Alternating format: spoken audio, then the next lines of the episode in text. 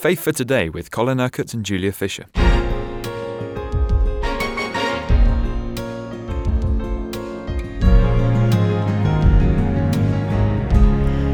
What do the letters written to the seven churches in Revelation have to say to us today?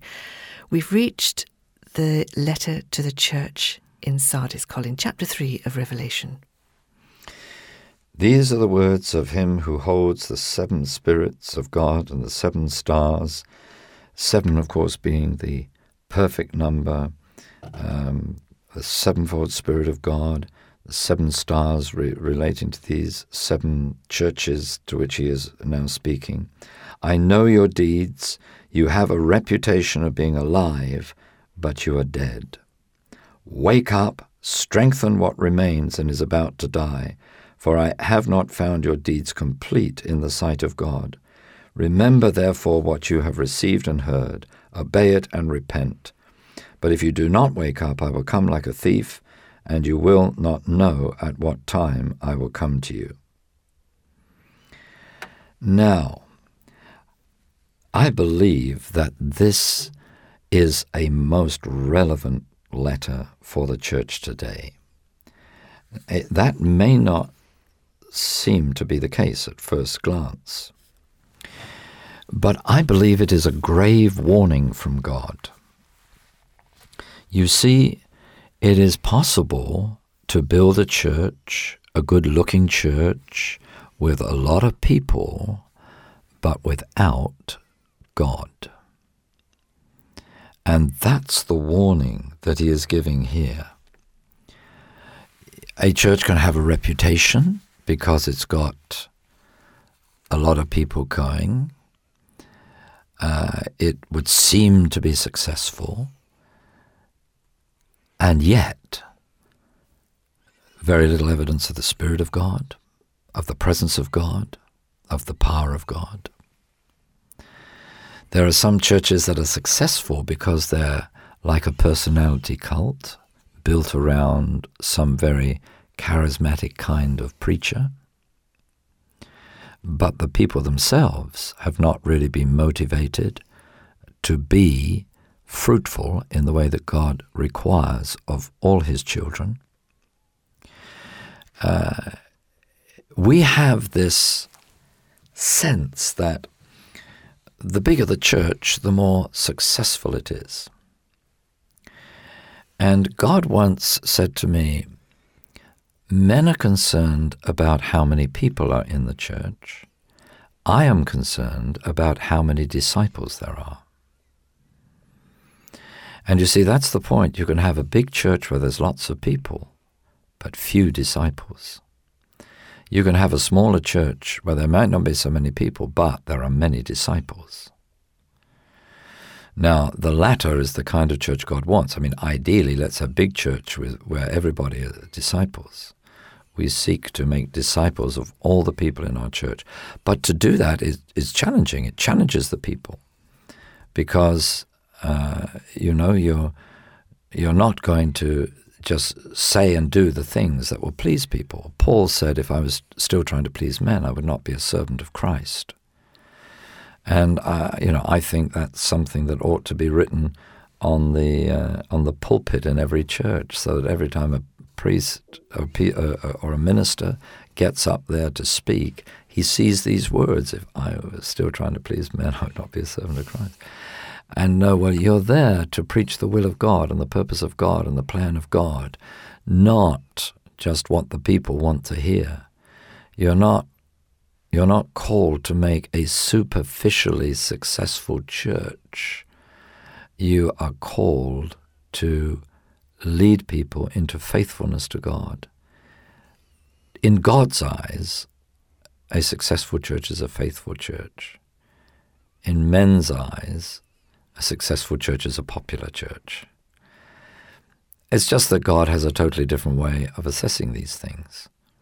And I mean, you, you look at the ministry of Jesus, how many people were really involved?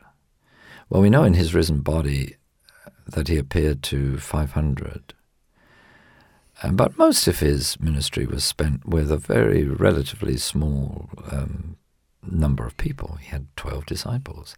Okay, there was a greater number, 72, but we don't even know the identity of them or how much time they spent with Jesus. But he was putting himself into a small number of people. Why? Because he was making disciples. But in due course, those disciples would make many more disciples. And that's really how God intends his church to grow. So there's a big danger in churches having too many passengers. There shouldn't be any passengers. Um, okay, when people first come into contact with the church, um, perhaps they are not yet born again, perhaps they have never committed their lives to Jesus, never really surrendered the uh, ownership of their lives to Him um, then uh, they will be passengers for a while, but not for long. If they're in the midst of a church where everybody is motivated uh, to be involved in practical ministry, then even those coming into the church, they're not going to be spectators for long. They will get involved in things because everybody else is. So when he says strengthen what remains and is about to die, what exactly is he talking about there? Well, uh, we don't know. Uh, I mean, we don't know the specifics of it, um, but what he is really saying uh, is don't live on your reputation for what has happened in the past. What matters is what is happening now.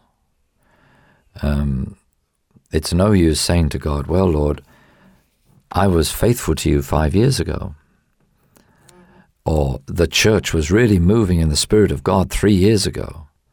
Because God's answer to that is you can't live on your past reputation. I'm concerned about what is happening in your life now.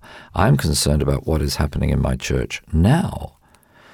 It's great to know that some years ago I was moving powerfully in your life, but my concern is that you're fruitful now. And in fact, Jesus said that even the fruitful branches are pruned to be more fruitful. So God doesn't want us living on past reputation, but becoming increasingly fruitful in our ministries. If you don't wake up, I'll come like a thief. Well, there's many different ways in which God comes unexpectedly uh, to deal with his people. Always remember that judgment begins with um, the household of God. But he, even here in Sardis, you see, there's the, the, the faithful remnant, as it were. Yet you have a few people in Sardis who have not soiled their clothes. They will walk with me dressed in white, for they are worthy. And then he talks about those who overcome. Remember, on Friday, I'm going to talk about the overcomers and what God says about the overcomers in each of these seven letters. So that's going to be um, dynamic time, really, because it's so wonderful what God says to the overcomers. Interesting is that even in this situation where many, many are not keeping their eye on the ball, so to speak, there are this faithful group of people. Yes, God has His His um, representatives, His faithful ones. Um, and sometimes you can be in a situation where you feel that you're the only one, you don't know of anybody else. Uh, but they're out there. And uh, even even in Scripture, there are people that thought, you know, am I am I the only one left who's being faithful? And God says, no, no, no. I got my many witnesses out there. You don't know where they are, but I know where they are. And that's that to me is, uh, I suppose, the most challenging thing when we consider the the church today. That God alone knows where His true church is. I mean, God sees very clearly what is happening in every church, and He sees the motive behind what is happening. You know, if He looks at any particular church, He knows whether their activities are, first of all, being led by the Spirit, secondly, whether they're being filled with the power of the Spirit, thirdly, whether the motive of the people is to glorify God, is to be faithful to Him, is to be obedient to Him. If you love me, you will obey my commandments. Uh, on the other hand, He knows that another church may be full of power struggles, a lot of sort of um, religious politics going on, uh, people dividing into factions, uh, people wanting influence, people wanting to be raised up in ministry so that they are highly thought of by others. God can see right into the heart of every person and he knows their motives. And so, you know, God is wanting a pure church, a church without spot and wrinkles. He's going to come back for a bride that is ready for him. You know, people people say, um, "Do you believe Jesus is going to come back soon?" Uh, and and uh, I always want to really avoid the question a little bit by saying, "Well, he's going to come back for a bride that is ready for him." And when I look around at the church today, uh, you know, I don't think there are many that are really ready. Many churches that you would say, well, there's the bride of Christ. There's a group of people that are really seeking to live for the glory of God. There's a people that God would acknowledge as his own. In a sense, in, in the right sense, you know, that God would be proud of. Say, yes, they're my people. Look at them. Just look what I'm doing amongst them. Uh, Go among those people, and you will meet with me, and you will touch my presence and touch my power. That's what God intends for His church. And, and you can see by what He's saying uh, to each of these churches that they so easily allow negative influences to come in. They allow sin and even tolerate sin, as we were seeing yesterday in Thyatira.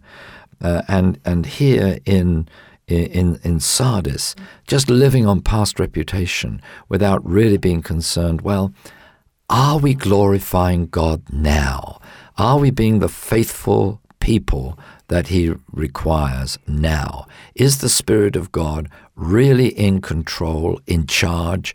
Is He able to move amongst us in the, with the freedom and in the way that God intends now? Because that is the thing that really concerns God. You've been listening to Faith for Today, presented by Julia Fisher. This program is sponsored by Kingdom Faith. For further information, visit our website, kingdomfaith.com.